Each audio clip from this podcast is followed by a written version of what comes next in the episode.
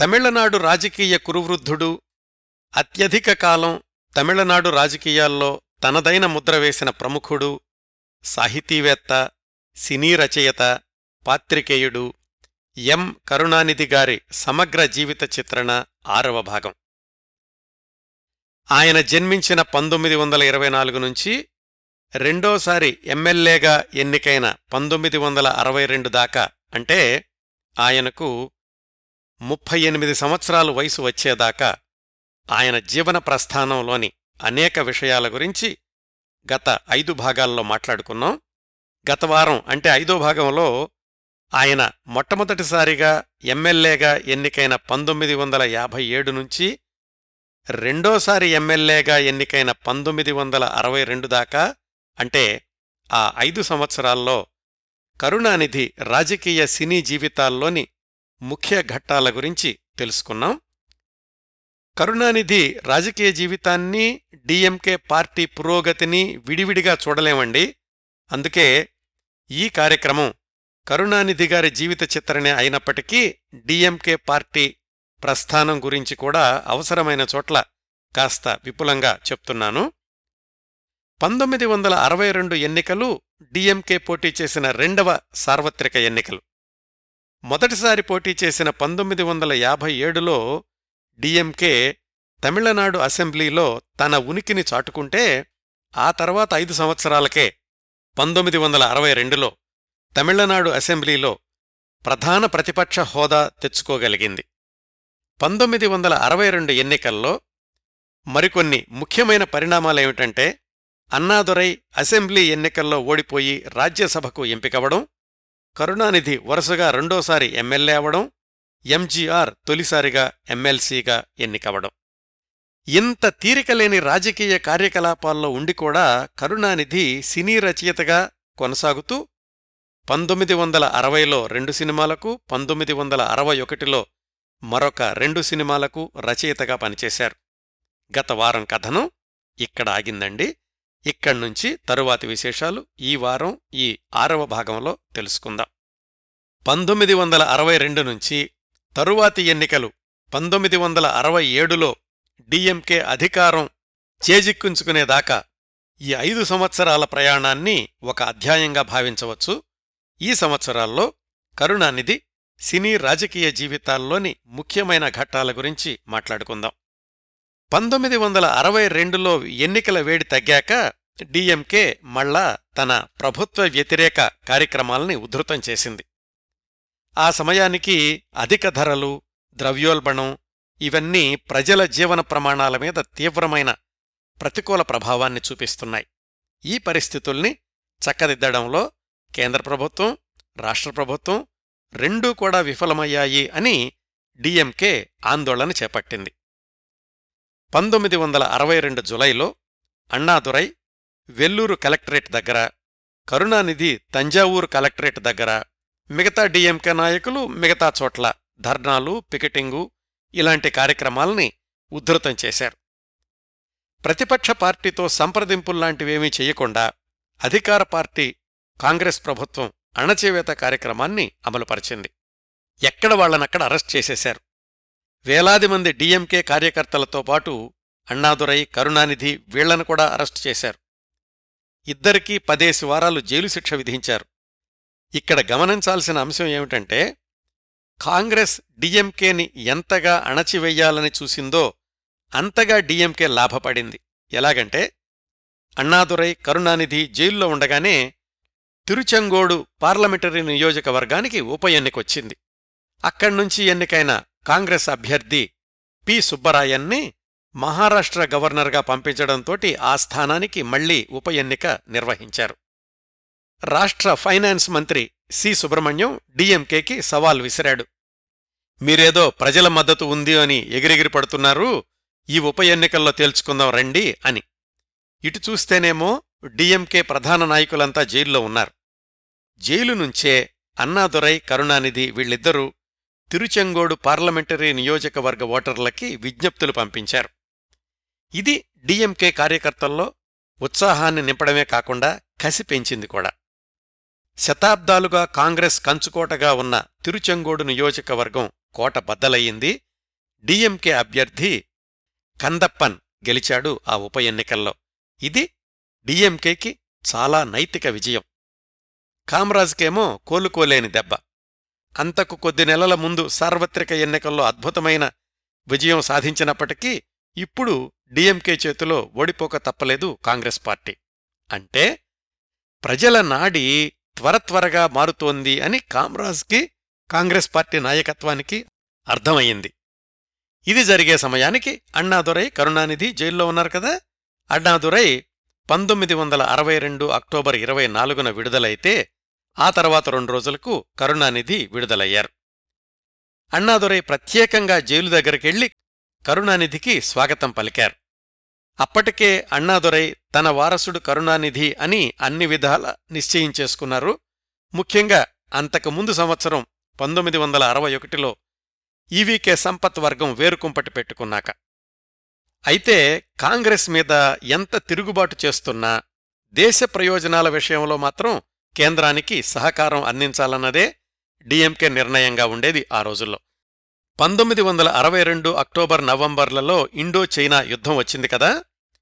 Jail నుంచి విడుదల కాగానే కరుణానిధి నేతృత్వంలో ఇండియా డిఫెన్స్ ఫండ్ కోసమని నిధుల సేకరణ కార్యక్రమం మొదలైంది. కొద్ది వారాల్లోనే ముప్పై ఐదు వేల రూపాయల విరాళాలు సేకరించి కేంద్రానికిచ్చారు డిఎంకే నాయకులు. ఆ సంవత్సరంలో అత్యధిక విరాళాలు అందించిన రాజకీయ పార్టీ దేశం మొత్తంలో డిఎంకేనే అయ్యింది. మరొకసారి కరుణానిధి అంచనాలను మించి ఎదిగి తన ప్రతిభను నిరూపించుకున్నారు. ఇలా పంతొమ్మిది వందల అరవై రెండవ సంవత్సరం గడిచింది. సంవత్సరం మొదట్లో ఎన్నికల వాతావరణం ఆ తర్వాత జైలు జీవితం వీటి వల్లనేమో పంతొమ్మిది వందల అరవై రెండులో కరుణానిధి ఏ సినిమాకి రచన చెయ్యలేదు పంతొమ్మిది వందల అరవై మూడులోకి ప్రవేశిద్దాం. ఆ సంవత్సరం మొదట్లోనే కరుణానిధి వ్యక్తిగత జీవితంలో ఒక విషాద సంఘటన జరిగింది. ఆయన తల్లి అంజుగం పంతొమ్మిది వందల అరవై మూడు జనవరి ఇరవై ఏడున స్టాన్లీ మెడికల్ కాలేజీ ఆసుపత్రిలో మరణించారు. ఈ సంఘటన గురించి తన ఆత్మకథలో చాలా సమగ్రంగా వ్రాసుకుంటూ తల్లికి ఆపరేషన్ చేసిన డాక్టర్ వీరారెడ్డి అనే వైద్యుడి గురించి కూడా ప్రస్తావించారు కరుణానిధి. అప్పట్లో రాజకీయాలు ఆయన్ని ఎంతగా ఆవరించి ఉండేవో వ్రాసుకుంటూ ఒక ఉదాహరణ కూడా చెప్పారాయన. వాళ్ళ అమ్మగారికి ఆసుపత్రిలో ఆపరేషన్ జరుగుతున్న రోజునే కేంద్ర ప్రభుత్వం భారత రాజ్యాంగానికి ఒక సవరణ తీసుకొచ్చింది. దాని ప్రకారం డిఎంకే అప్పటి వరకు ప్రచారం చేస్తున్న ద్రవిడనాడు ఏర్పాటు అనే ఉద్యమం రాజ్యాంగ వ్యతిరేకం అని. దీని గురించి ఆ రోజే డిఎంకే పార్టీ బహిరంగ సభ ఏర్పాటు చేసింది. తల్లేమో ఆసుపత్రిలో ఆపరేషన్ బెడ్ మీద ఉంది. కరుణానిధి ఆ బహిరంగ సభకు వెళ్ళి అక్కడ ప్రసంగించారు. ఆ తర్వాత రోజుల్లో కరుణానిధి అర్ధశతాబ్దం పాటు డిఎంకే అధ్యక్షుడిగా కొనసాగారు అంటే దాని వెనకాల ఇన్ని త్యాగాలు ఇంత కృషి ఉందండి. అయితే పంతొమ్మిది వందల అరవై మూడు నవంబర్లో డిఎంకే నాయకత్వం తమ పార్టీ పాలసీ నుంచి ద్రవిడనాడు అన్న ప్రతిపాదనను తొలగించింది. అంటే అప్పటి వరకు మద్రాసు ఆంధ్రప్రదేశు కేరళ కర్ణాటక ఈ నాలుగు రాష్ట్రాలనే కలిపి ద్రవిడనాడుగా ప్రకటించాలి అనేది డిఎంకే పాలసీల్లో ఒకటిగా ఉండేది. భారత రాజ్యాంగాన్ని గౌరవిస్తూ దేశ సమగ్రత దృష్ట్యా ఈ ద్రవిడనాడు అనే డిమాండుని తమ పార్టీ ఆశయాల నుంచి తొలగిస్తున్నాము అని అన్నాదురై ప్రకటించారు. మొదట్నుంచి కూడా డిఎంకే అదే మాట అంటూ ఉండేది. కేంద్రంలో మీరే పాలించండి. దేశ సమగ్రతకు మేమూ సహకరిస్తాం. కానీ రాష్ట్రాలకు మాత్రం స్వయం ప్రతిపత్తినివ్వండి మా అధికారాలు మాకివ్వండి అని. ఇంకా పంతొమ్మిది వందల అరవై మూడు చివర్లో తమిళనాడు రాజకీయాల్లో జరిగిన ఒక ముఖ్యమైన పరిణామం ఏమిటంటే కామ్రాజ్ నాడార్ ముఖ్యమంత్రిగా తప్పుకుని ఎం భక్తవత్సలాన్ని మద్రాసు రాష్ట్రానికి ముఖ్యమంత్రిగా చేయడం. నేపథ్యం ఏమిటంటే ఆ రోజుల్లో కామ్రాజ్ నాడర్ కాంగ్రెస్ పార్టీ నిర్మాణంలో కూడా ప్రముఖమైన పాత్ర పోషిస్తూ ఉండేవాళ్ళు పంతొమ్మిది వందల అరవై మూడు చివర్లో ఆయనే కాంగ్రెస్ పార్టీ నేతలకు ఒక విప్లవాత్మకమైన మార్పుని ప్రతిపాదించారు. అదేమిటంటే కాంగ్రెస్ పార్టీలోని సీనియర్ నాయకులు అప్పటికీ పదవుల్లో ఉండి ఉంటే వాటికి రాజీనామా చెయ్యాలి పార్టీని బలపరిచే కార్యక్రమాల్లో చురుగ్గా పాల్గొనాలి అని. దానిలో భాగంగా తాను మొదటగా ముందుకొచ్చి తమిళనాడు ముఖ్యమంత్రి పదవి నుంచి తప్పుకుని భక్తవత్సలాన్ని ఆ పదవిలో కూర్చోబెట్టారు. ఇది జరిగింది పంతొమ్మిది వందల అరవై మూడు అక్టోబర్ రెండున. ఆసక్తికరమైన అంశం ఏమిటంటే ఆ భక్తవత్సలంగారే తమిళనాడుకి చిట్ట చివరి కాంగ్రెస్ ముఖ్యమంత్రి. ఆ పదవిలో ఆయన మూడున్నర సంవత్సరాలు మాత్రమే ఉన్నారు. అరవై సంవత్సరాల క్రిందట జరిగిన ఈ సంఘటన తర్వాత ఎప్పుడూ తమిళనాడులో కాంగ్రెస్ అధికారంలోకి రాలేదు. కాంగ్రెసే కాదు ఇంకా ఏ జాతీయ పార్టీ కూడా తమిళనాడుని చేజిక్కించుకోలేకపోయింది. కారణం ఇదిగో మనం మాట్లాడుకుంటున్న డిఎంకే ఎదుగుదల అన్నాదురై కరుణానిధి ఇలాంటి వాళ్ళ బలమైన నాయకత్వం. ఇవి పంతొమ్మిది వందల అరవై మూడులో కొన్ని రాజకీయ పరిణామాలు. అదే సంవత్సరంలో కరుణానిధి సినీ జీవితం గురించి తెలుసుకుని ఆ తర్వాత సంవత్సరానికి వెళదాం. పంతొమ్మిది వందల అరవై మూడులో కరుణానిధి రచన చేసిన సినిమాలు రెండు విడుదలయ్యాయి. పంతొమ్మిది వందల అరవై మూడు మార్చి ఇరవై తొమ్మిదిన ఇరువర ఒళ్ళం రెండు హృదయాలు పంతొమ్మిది వందల అరవై మూడు అక్టోబర్ ఇరవై ఆరున కాంచీ తలైవన్. మొదటి సినిమాలనేమో శివాజీ గణేశన్ రెండో సినిమాలో ఎంజీఆర్ హీరోలు. ఈ సినిమాల విశేషాలు తెలుసుకుందాం. ముందుగా ఇరువర ఒళ్ళం శివాజీ గణేశన్ బి. సరోజాదేవి హీరో హీరోయిన్లు ఈ సినిమా మళ్ళీ తెలుగువాళ్ళ సినిమానే. నిర్మాత దర్శకుడు ఎల్వి ప్రసాద్ గారు ఎడిటర్ అక్కినేని సంజీవి గారు. ఈ సినిమా కథ వెనకాల ఒక ఆసక్తికరమైన కథనం ఉందండి.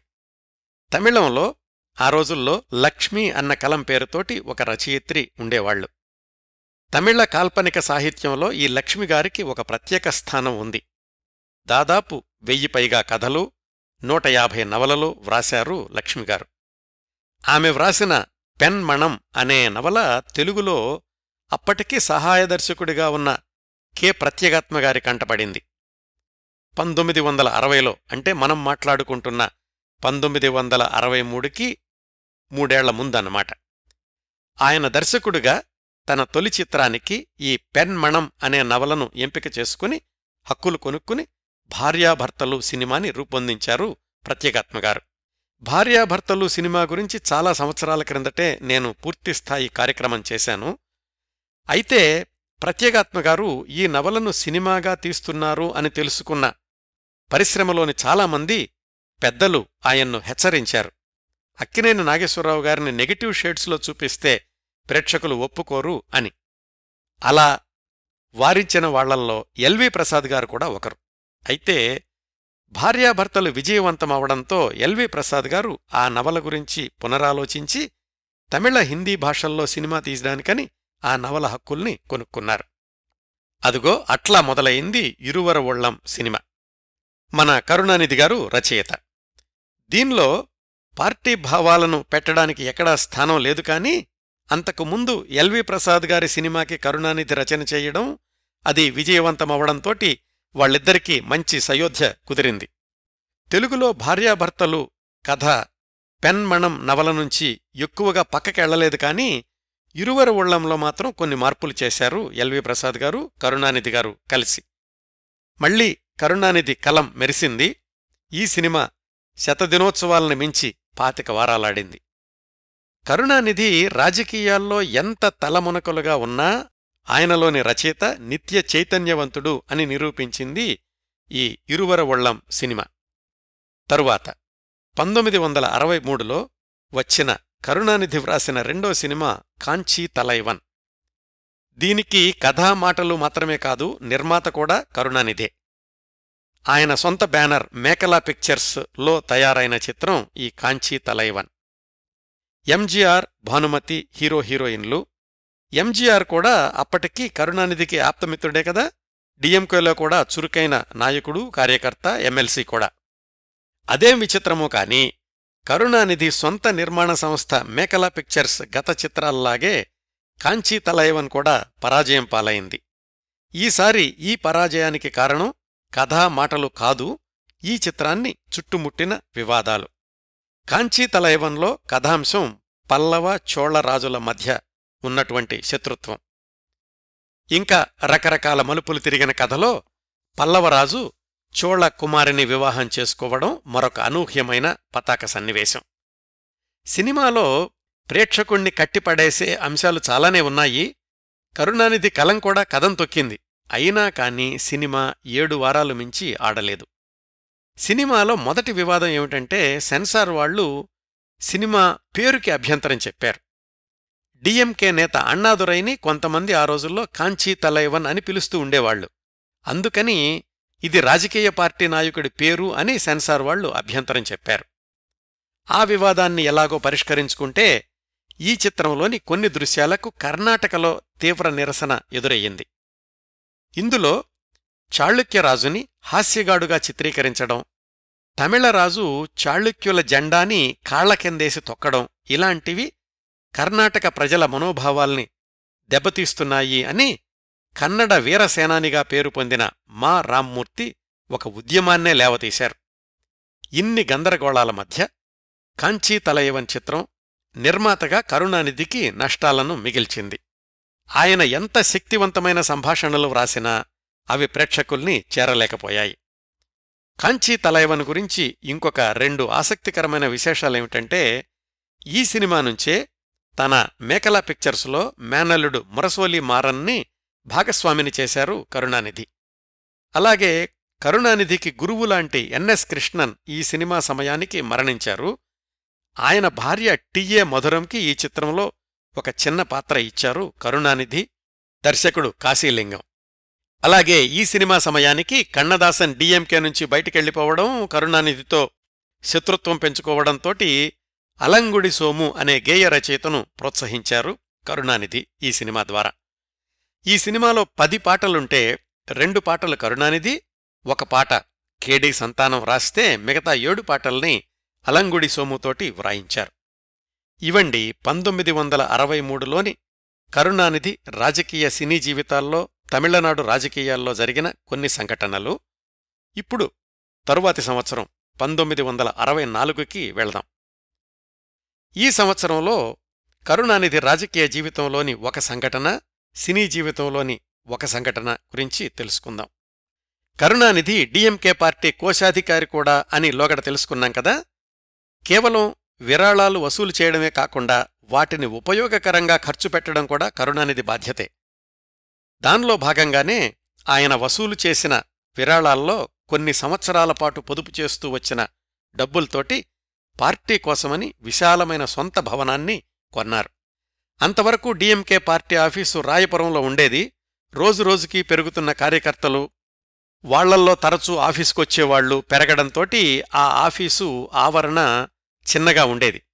ఈ పరిస్థితుల్ని గమనించి తేనాంపేట మౌంట్ రోడ్లో ఒక విశాలమైన భవనాన్ని కొని దానికి అన్బగం ఆత్మీయ నివాసం అని పేరు పెట్టారు కరుణానిధి. దాని ఆవిష్కరణ పంతొమ్మిది వందల అరవై నాలుగు జూన్ పదిహేనున అణ్ణాదురై చేతుల మీదుగా జరిగింది. కరుణానిధి చొరవని ముందుచూపుని అభినందించారు ఆ రోజు సభలో అణ్ణాదురై ఆ విధంగా డిఎంకే పార్టీ అనేది కరుణానిధికి వ్యక్తిగత జీవితంలో ఒక భాగంలాగా అయిపోయింది.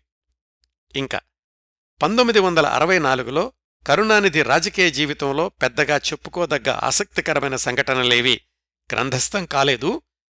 ఆయన రాజకీయ ప్రస్థానంలో తమిళనాడు రాజకీయాల్లో అత్యంత క్లిష్టమైన ముఖ్యమైన సంఘటనలు తరువాతి సంవత్సరం అంటే పంతొమ్మిది వందల అరవై ఐదు మొదట్లో చోటు చేసుకున్నాయి. అక్కడికి వెళ్ళబోయే ముందు పంతొమ్మిది వందల అరవై నాలుగులో కరుణానిధి రచన చేసిన ఒకే ఒక్క సినిమా పూంపుహార్ విశేషాలు తెలుసుకుందాం.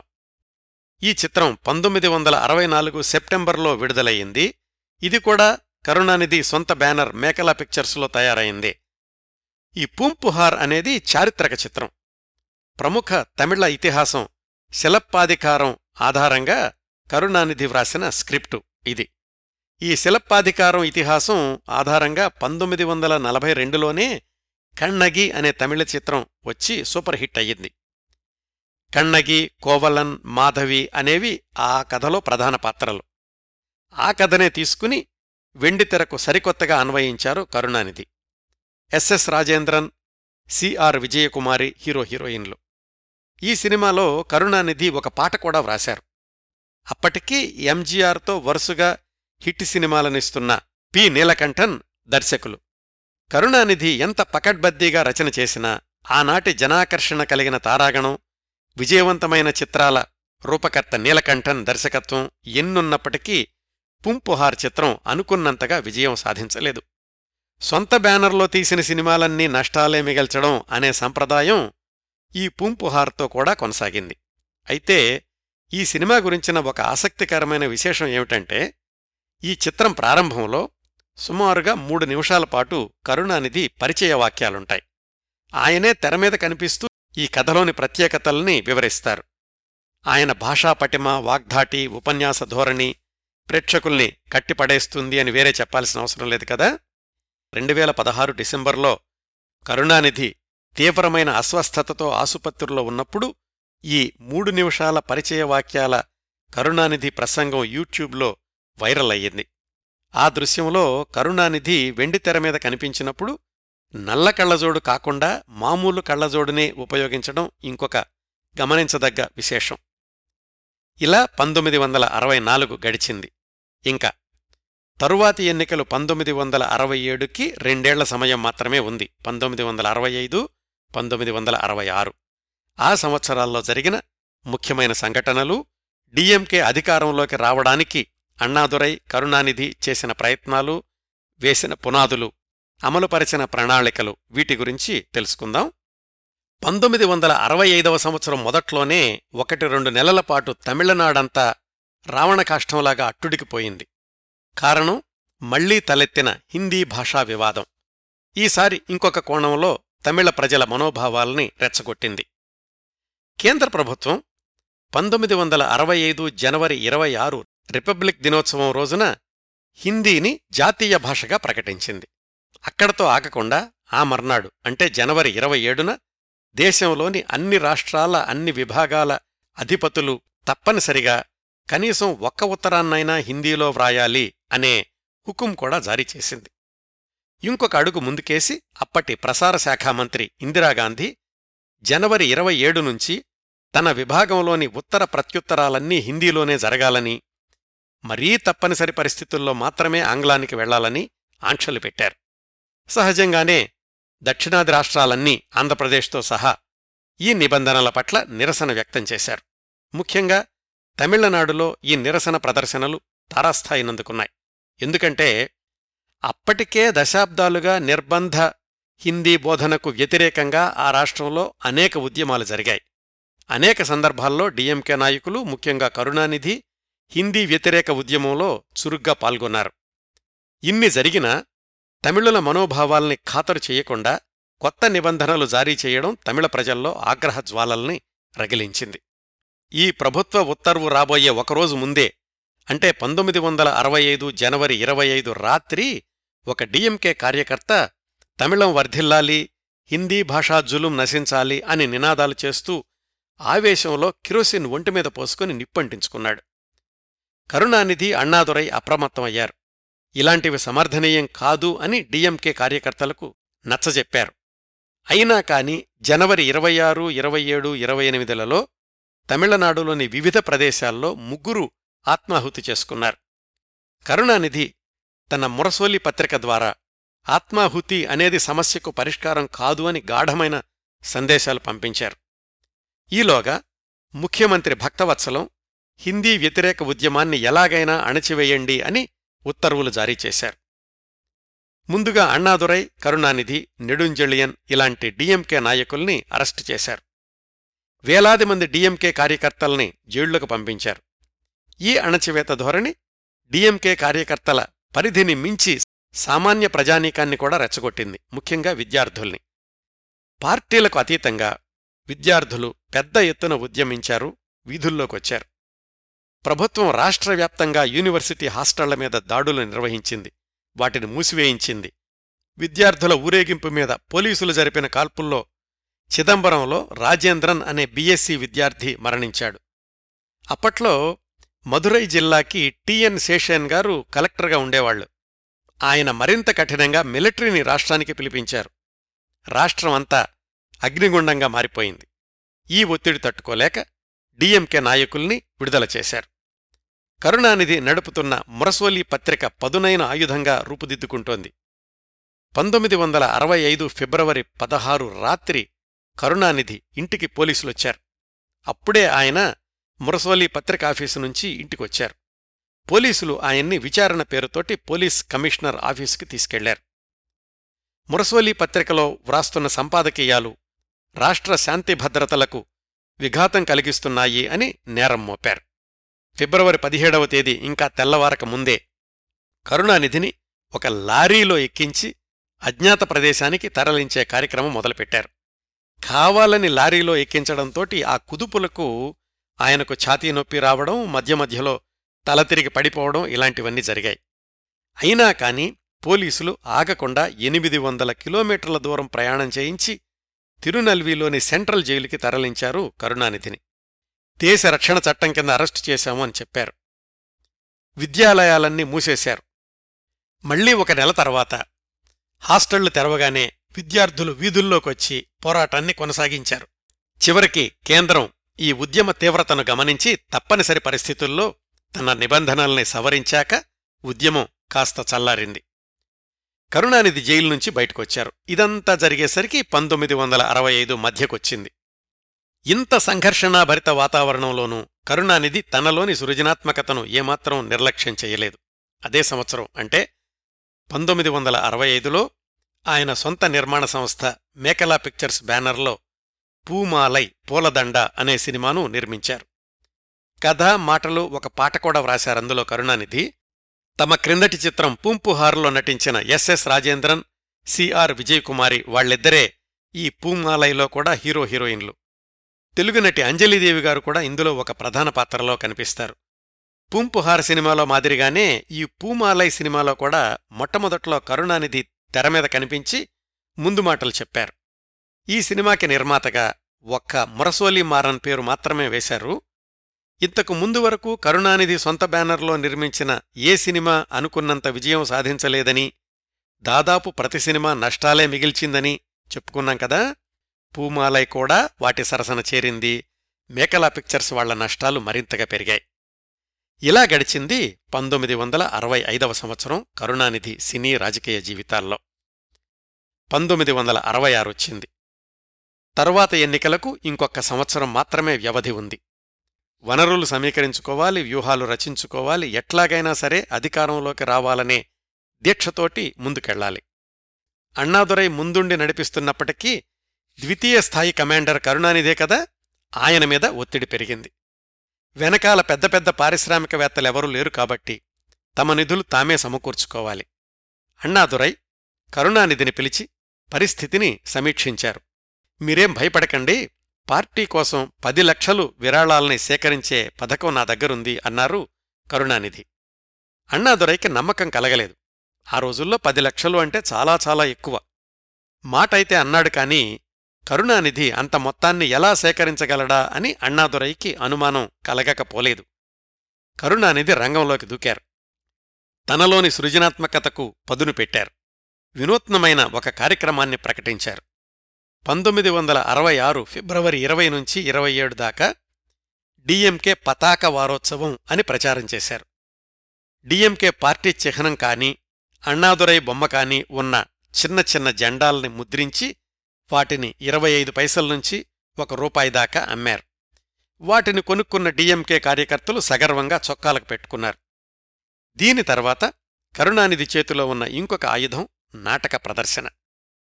పార్టీ ప్రచారం కోసమని ఆయన ప్రత్యేకంగా కాగితపూ అనే నాటకం వ్రాశారు. సెప్టెంబర్ పదిహేడు పెరియార్ పుట్టినరోజు డిఎంకే పుట్టినరోజు. సెప్టెంబర్ పదిహేను అన్నాదురై పుట్టినరోజు. ఈ మూడింటిని ఒకేసారి జరుపుతూ కాగితపు తొలి ప్రదర్శన ఇచ్చారు. కరుణానిధి కొత్త నాటకం అనగానే ప్రేక్షకులు పోటెత్తారు. అక్కడ్నుంచి ఆ నాటకాన్ని మద్రాసు రాష్ట్రంలోని అన్ని ప్రాంతాలకు తిరిగి ప్రదర్శించారు టిక్కెట్టు మీద. మొత్తం మీద ఆ సంవత్సరం చివరికి పదకొండు లక్షల నిధుల్ని సేకరించగలిగారు. అంటే అన్నాదురైకి మాట ఇచ్చిన పది లక్షల కంటే ఒక లక్ష ఎక్కువేనన్నమాట. ఈ సంఘటన తర్వాత అన్నాదురై కరుణానిధిని సరదాగా పదకొండు లక్షల వీరుడు అంటుండేవాళ్ళట ఇక్కడ ఇంకొక విషయం చెప్తాను. ఈ నాటక ప్రదర్శనల్లో చాలా చోట్ల కరుణానిధి నటిస్తూ ఉండేవాళ్ళు అలా నటించేటప్పుడు ఆయన సహ నటీమణి పేరు ధర్మమంబాళ్. ఆమెది దక్షిణ ఆర్కాట్ జిల్లాలోని పెన్నాదం అనే ఊరు. కాగితపు నాటక ప్రదర్శనలు జరిగినన్ని రోజులు కరుణానిధి ఆ ధర్మమంబాళ్ కలిసి ఒక ఊరు నుంచి ఇంకొక ఊరికి ప్రయాణిస్తూ ఉండేవాళ్ళు ఆ నాటకాలు అయిపోయాక కూడా వాళ్ళ పరిచయం అలాగే కొనసాగింది. ఆ ధర్మమంబాళ్ళ స్టేజి పేరే రజతి. ఓ రెండేళ్ళ తర్వాత రజతి ఓ పాపకు జన్మనిచ్చాక అప్పటికి రాష్ట్ర మంత్రి అయిన కరుణానిధి నాటకీయ పరిణామాల మధ్య ఆమె కూతురుకు తానే తండ్రి అని ప్రకటించారు. ఆ కూతురే కళిముణి ఆయన అలా ప్రకటించిన ఘట్టం గురించి కథాక్రమంలో పంతొమ్మిది వందల అరవై ఎనిమిది విశేషాలొచ్చినప్పుడు తెలుసుకుందాం. ప్రస్తుతానికి మనం ఇంకా పంతొమ్మిది వందల అరవై ఆరులోనే ఉన్నాం. ఆ సంవత్సరంలో ఇట్లా పార్టీ పరంగా తీరిక లేకుండా ఉన్న కరుణానిధి నాలుగు సినిమాలకు రచన చేశారు అంటే ఆశ్చర్యంగా ఉంటుంది కదా. అదేనండి కరుణానిధి జీవన ప్రస్థానంలోని ప్రత్యేకత ఆయనకు మాత్రమే సొంతమైన సృజనాత్మకత. పంతొమ్మిది వందల అరవై ఆరులో ఆయన రచన చేసిన సినిమాల గురించి తెలుసుకుందాం. వీటిల్లో రెండు తెలుగు సినిమాలకు రీమేక్. మొదటిది పంతొమ్మిది వందల అరవై ఆరు ఏప్రిల్లో విడుదలైన అవన్ పితన అతడు పిచ్చివాడా. ఇది తెలుగు దాగుడు మూతలకి రీమేక్. తెలుగులో ముళ్ళపూడి వెంకటరమణ గారు మాటలు వ్రాస్తే తమిళంలో కరుణానిధి గారు వ్రాశారు. ఆ తరువాత పంతొమ్మిది వందల అరవై ఆరులో ఆయన వ్రాసిన రెండవ చిత్రం తెలుగు సంతానం సినిమాకి రీమేక్. పేరు మరక్క ముడియుమా మరువగలనా? ఇది మళ్ళా కరుణానిధి సొంత బ్యానర్ మేకలా పిక్చర్స్లో తయారైన చిత్రమే. అయితే ఈ మరక్క ముడియుమా చిత్రం ప్రత్యేకత దీనికి నిర్మాతే కాదు దర్శకుడు కూడా కరుణానిధి మేనల్లుడు మురసోలి మారన్. ఆయన దర్శకుడిగా ఇదే మొదటి చిత్రం. ఈ సినిమాలో హీరోయిన్ దేవిక. కరుణానిధి మాటలు వ్రాసిన సినిమాల్లో దేవిక నటించిన చిత్రం కూడా ఇదొక్కటే. అలాగే విశ్వనాథన్ రామ్మూర్తి సంగీత దర్శక ద్వయం విడిపోయాక వాళ్ళల్లో ఒకరైన టీకే రామ్మూర్తి సొంతంగా సంగీత దర్శకత్వం చేసిన సినిమా ఇదే. ఆ అవకాశం కూడా కరుణానిధి గారే కల్పించారు. ఇంకా పంతొమ్మిది వందల అరవై ఆరు చివర్లో డిసెంబర్ తొమ్మిదిన విడుదలైన చిత్రం మణిమకుటం ఈ సినిమాకి చాలా ప్రత్యేకతలున్నాయండి. దీనికి రచయిత కరుణానిధే కాకుండా ఈ సినిమాకి మూలం కూడా ఆయన అంతకు పదేళ్ళ క్రిందట అదే పేరుతో ఎస్ఎస్ రాజేంద్రన్ కోసం వ్రాసిన నాటకం. యాదృచ్ఛికంగా మణిమకుటం సినిమా దర్శకత్వం చేసింది కూడా హీరో ఎస్ఎస్ రాజేంద్రన్. దర్శకుడిగా ఆయనకు ఇదే మొదటి సినిమా. తన నాటకమే అయినప్పటికీ సినిమా అనేసరికి కరుణానిధి సంభాషణల్లో పదును పెంచారు. కరుణానిధి రచనలు చేసిన డెబ్భై పైగా సినిమాల్లో భావోద్వేగాల పరంగా అత్యంత క్లిష్టమైన చిత్రం మణిమకుటం అని ఆయనే చాలా ఇంటర్వ్యూల్లో చెప్పుకున్నారు. ఈ సినిమా విడుదల సందర్భంగా జరిగిన ఉత్సవంలో అణ్ణాదురై ప్రత్యేకంగా హాజరై ప్రసంగించారు. మణిమకుటం చిత్రంలో అసలైన విశేషం జయలలిత ఒక ప్రధాన పాత్ర పోషించడం. ఇది పంతొమ్మిది వందల అరవై ఆరులో విడుదలైంది కదా మరొక ఇరవై సంవత్సరాల్లో రాజకీయ రణరంగంలో ఒకరికొకరు కత్తులు దూసుకుంటారు అని వాళ్ళిద్దరికీ ఏమాత్రం ఆలోచన లేని కాలమది ఆ సినిమాకి సంబంధించినంతవరకు కరుణానిధి రచయిత జయలలిత నటీమణి అంతే. కరుణానిధి వ్రాసిన సినిమాల్లో జయలలిత నటించడం కూడా అదే మొట్టమొదటిసారి. ఇంకా పంతొమ్మిది వందల అరవై ఆరు చివర్లో కరుణానిధి రచన చేసిన చిత్రం తంగ తంబి. ఈ సినిమా విడుదలైంది మాత్రం పంతొమ్మిది వందల అరవై ఏడు జనవరిలో. ఈ సినిమాలో అప్పుడప్పుడే సినిమా రంగంలో పైకొస్తున్న వాణిశ్రీ ఒక ప్రధాన పాత్రలో కనిపించడం మినహా ఎక్కువగా ఆసక్తికరమైన విశేషాలేమి లేవు. ఇలా గడిచాయండి పంతొమ్మిది వందల అరవై ఆరో సంవత్సరంలో కరుణానిధి సినీ రాజకీయ జీవితాలు. పంతొమ్మిది వందల అరవై ఏడవ సంవత్సరం వచ్చింది. సార్వత్రిక ఎన్నికల సమయం. గత పదేళ్ళలో జరిగిన రెండు ఎన్నికల్లో డిఎంకే తన బలాన్ని పెంచుకుంటూ వచ్చింది. పార్టీ నిర్మాణపరంగా కూడా చాలా శక్తివంతంగా దృఢంగా ఉంది. గత రెండు మూడు సంవత్సరాల్లో చేపట్టిన ప్రజా ఉద్యమాలతోటి తమిళ ప్రజల్లో మంచి పేరు తెచ్చుకుంది. ఈ ఎన్నికల సమయంలో మద్రాసు రాష్ట్రంలో అనేక అనూహ్యమైన సంఘటనలు జరిగాయి. అవన్నీ కలుపుకుంటే ఒక థ్రిల్లర్ సినిమా తయారవుతుందండి. ముందుగా ఆ ఎన్నికల సమయానికి తమిళనాడు రాజకీయ ముఖచిత్రాన్ని సంక్షిప్తంగా సమీక్షిద్దాం. మద్రాసు రాష్ట్రంలో ఎన్నికల సంసిద్ధత ఇలా కొనసాగుతూ ఉండగా పంతొమ్మిది వందల అరవై ఏడు జనవరి పన్నెండున ఆ రాష్ట్రాన్ని తమిళ చిత్ర పరిశ్రమను దిగ్భ్రాంతికి గురిచేసిన కీలకమైన సంఘటన ఒకటి జరిగింది. అదే ఎంఆర్ రాధ ఎంజీఆర్ని పాయింట్ బ్లాంక్లో కాల్చడం. అదే రోజు వాళ్ళిద్దరూ ఆసుపత్రిలో చేరారు. ఎంజీఆర్ గొంతుకి ఆపరేషన్ అవసరమైంది. నెలపైగా ఆసుపత్రిలోనే ఉండాలి అని చెప్పారు డాక్టర్లు. నెలపైగా అంటే ఫిబ్రవరిలో ఎన్నికల సమయం కూడా అయిపోతుంది.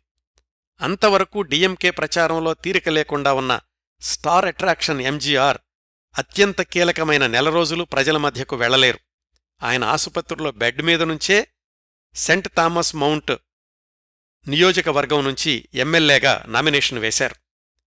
ఎంఆర్ రాధా ఎంజీఆర్ల మధ్య ఆ రోజు అసలేం జరిగింది తర్వాత పరిణామాలు ఇవన్నీ చాలా వివరంగా ఎంజీఆర్ గారి గురించిన కార్యక్రమ పరంపరలో ఏడు ఎనిమిది భాగాల్లో చెప్పాను.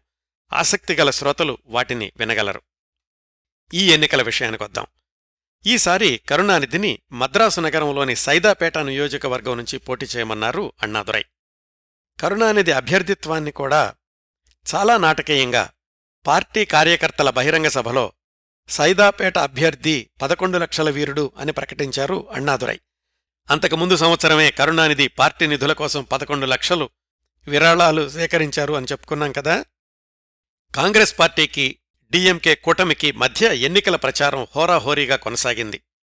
ఎంజీఆర్ లేకపోవడంతోటి ఆయన సినిమాల్లోని పాటలే డిఎంకే ఎన్నికల ప్రచారంలో హైలైట్ అయ్యాయి. కరుణానిధి మాటల తోటాలు ఎలాగూ ఉన్నాయి కదా? మొదటి విడతలోనే ఫిబ్రవరి పదిహేనున మద్రాసు నగరంలోని అన్ని నియోజకవర్గాల్లో పోలింగ్ పూర్తయింది. కరుణానిధి నగరమంతా తిరుగుతూ పోలింగు సరళిని పరిశీలించారు. రాత్రి పదకొండు గంటలకి పార్టీ ప్రచార కార్యాలయం నుంచి తన నియోజకవర్గ ప్రచార కార్యాలయానికి బయలుదేరారు కరుణానిధి కారులో. ఆయన కారుని వెనకాల మూడు కార్లు వెంబడించాయి. తన ఆఫీసు దగ్గర కారు దిగగానే ఆ మూడు కారుల్లో నుంచి గూండాలు దిగి కరుణానిధి వైపు దూసుకొచ్చారు. అక్కడున్న డీఎంకే కార్యకర్తలు అప్రమత్తమై గూండాల్ని నిరోధించే ప్రయత్నం చేశారు. సారంగన్ అనే కార్యకర్త కరుణానిధిని లోపలికి తీసుకెళ్ళాడు. కార్యకర్తల్ని తప్పించుకుని గూండాలు ఆఫీసు లోపలికొచ్చేశారు కొంతమంది కార్యకర్తలు ఈలోగా పోలీసులకు ఫోన్ చేశారు. ఈలోగా సారంగన్ వెనక గుమ్మం నుంచి కరుణానిధిని తప్పించి అడయార్ నదీతీరంలో ఉన్న తన గుడిసెకు తీసుకెళ్ళాడు ఈ సంఘటన గురించి కరుణానిధి తన ఆత్మకథలో వివరంగా వ్రాసుకున్నారు. ఆ తర్వాత పార్టీ కార్యకర్తలొచ్చి కరుణానిధిని క్షేమంగా ఇంటికి పంపించారనుకోండి మర్నాడు కరుణానిధి సారంగన్కి కబురు చేసి ఇంటికి పిలిపించుకున్నారు. అందరూ చూస్తూ ఉండగా కరుణానిధి భార్య దయాళు సారంగన్ కాళ్ళకి నమస్కారం చేశారట. నా భర్తని కాపాడావు నీ రుణం తీర్చుకోలేను అంటూ ఆ మర్నాడు అన్నాదురై కూడా సారంగన్ని ఇంటికి పిలిపించుకుని మన ముఖ్య సోదరుణ్ణి రక్షించిన నీకు ఎన్ని కృతజ్ఞతలు చెప్పినా సరిపోదు అన్నారు. ఐదు రోజుల తర్వాత రెండో విడత ఎన్నికల ప్రచారానికి వెళ్ళినప్పుడు కూడా మరొకసారి కరుణానిధి మీద దాడికి ప్రయత్నాలు జరిగాయి. ఈసారి డిఎంకే పార్టీ లాయర్ కరుణానిధిని రక్షించారు. ఆ రోజుల్లోనే ఒక ఆసక్తికరమైన సంఘటన జరిగింది. జమినీ వాసన్ కాంగ్రెస్ పార్టీకి మద్దతుదారు. డిఎంకే కూటమిని హేళన చేస్తూ తన ఆనంద వికటంలో ఒక కార్టూన్ ప్రచురించాడు ఎస్ఎస్ వాసన్.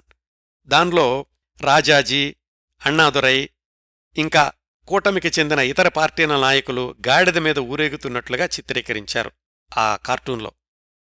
స్వతహాగా రచయిత అయినటువంటి రాజాజీ అవును మంచి బొమ్మేశారు మిమ్మల్ని ఓడించడానికి గాడిద సరిపోతుంది అని తిప్పికొట్టారు. ఎన్నికల చివరి ఘట్టంలో ఈ కార్టూన్ని బ్రహ్మాస్త్రం చేసుకున్నారు కరుణానిధి. చూడండి కాంగ్రెస్ పార్టీకి రాజాజీ అంటే గౌరవం లేదు దేశానికి వైస్రాయిగా పనిచేసిన పెద్ద మనిషిని ఇలా అగౌరవించారు అని ప్రచారంలో హోరెత్తించారు కరుణానిధి. ఈ మలుపు అగ్రవర్ణాల ఓట్లని కొంతవరకు డిఎంకే వైపుకి మళ్ళించడానికి సహాయపడింది. మొత్తానికి ఎన్నికల ఫలితాల్లో డిఎంకే కూటమి విజయదుందుభి మోగించింది.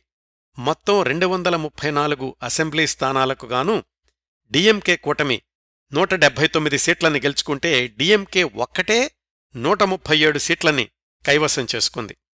కాంగ్రెస్ కేవలం యాభై ఒక్క సీట్లకే పరిమితమైపోయింది. ఐదేళ్ళ క్రిందట కాంగ్రెస్ నూట ముప్పై తొమ్మిది డిఎంకే యాభై. అయితే సరిగ్గా ఐదేళ్ళ తర్వాత ఆ సంఖ్యలు తారుమారయ్యాయన్నమాట. అది మద్రాసు రాష్ట్రంలో డిఎంకే తొలిసారిగా అధికారంలోకి వచ్చినటువంటి సందర్భం. ఆనాడు మద్రాసు రాష్ట్రంలో జరిగిన కాంగ్రెస్ ఓటమి శాశ్వతమైపోయింది. ఆ రోజు నుంచి ఈ రోజు దాకా యాభై ఏడు సంవత్సరాల్లో అయితే డిఎంకే లేదంటే ఆ తర్వాత దాన్నుంచి విడిపోయిన ఏఐఏ డిఎంకే తప్ప జాతీయ స్థాయి పార్టీ ఏదీ కూడా తమిళనాడులో అధికారాన్ని చేజిక్కించుకోలేకపోయింది. స్వతంత్ర భారతంలో తొలిసారిగా ఒక రాష్ట్ర అధికారాన్ని చేజిక్కించుకున్న ప్రాంతీయ పార్టీగా డిఎంకే చరిత్ర సృష్టించింది. అప్పటికి కరుణానిధి వయసు నలభై మూడు సంవత్సరాలు. అప్పటికి దాదాపు ముప్పై సంవత్సరాలుగా ఆయన ఉద్యమాల్లోనూ పోరాటాల్లోనే ఉన్నారు. ఇక్కడ్నుంచి డిఎంకే చరిత్రలోనూ కరుణానిధి జీవితంలోనూ మరొక అధ్యాయం మొదలయింది అని చెప్పుకోవచ్చు. పంతొమ్మిది వందల అరవై ఏడులో ప్రారంభమైన ఆ సరికొత్త అధ్యాయం విశేషాలు వచ్చే భాగంలో తెలుసుకుందాం. అదండి ఈరోజు ఆరవ భాగంలో పంతొమ్మిది వందల అరవై రెండు నుంచి పంతొమ్మిది వందల అరవై ఏడు దాకా ఐదేళ్ళలో కరుణానిధి సినీ రాజకీయ జీవితంలోని విశేషాలు డిఎంకే విజయప్రస్థానం గురించి మాట్లాడుకున్నాం. ఈ ఎపిసోడ్ని ఇంతటితో ముగిస్తాను. వచ్చే వారం కరుణానిధి జీవిత చిత్రణ ఏడవ భాగంతో కలుసుకుందాం. అంతవరకు నవ్వుతూ ఉండండి. మీ నవ్వులు పది మందికి పంచండి. ప్రస్తుతానికి మీ వద్ద సెలవు తీసుకుంటోంది సదా మీ ఆదరాభిమానాలను కోరుకునే మీ కిరణ్ ప్రభ.